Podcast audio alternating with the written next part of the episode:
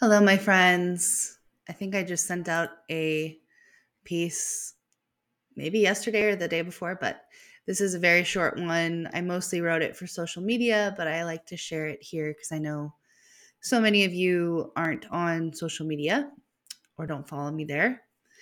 Um, or, you know, sometimes just don't see stuff there. So this is just a sweet little little memory, I guess. It's called Blood of My Blood, and it's under the subject of motherhood. There are some everyday moments that will live in your memory forever. I'm not sure why one moment gets cemented in and most others fly away, but I've but as I've sat with why today, I think it's something about how open and present you are to the sensations and the moment as a whole.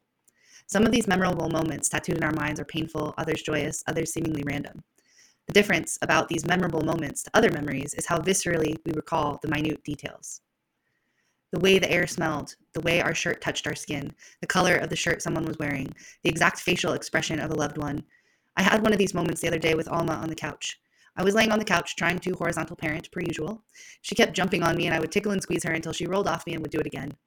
There was a split second where my mind became totally quiet.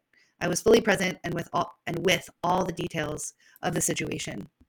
I felt this deep, deep connection to the perfection of the moment. I felt the velvety skin, the velvety soft skin of her belly under my lips as I blew a raspberry. I felt the warm weight of her body on mine, the smell of her like sunshine on flowers. Squeals of glee vibrated through the air and all around me. And the way she was still little enough to just toss around, but big enough to run away. And I felt this deep joy and deep melancholy at the same time the human condition. I was hit with the fact that this moment will never come again.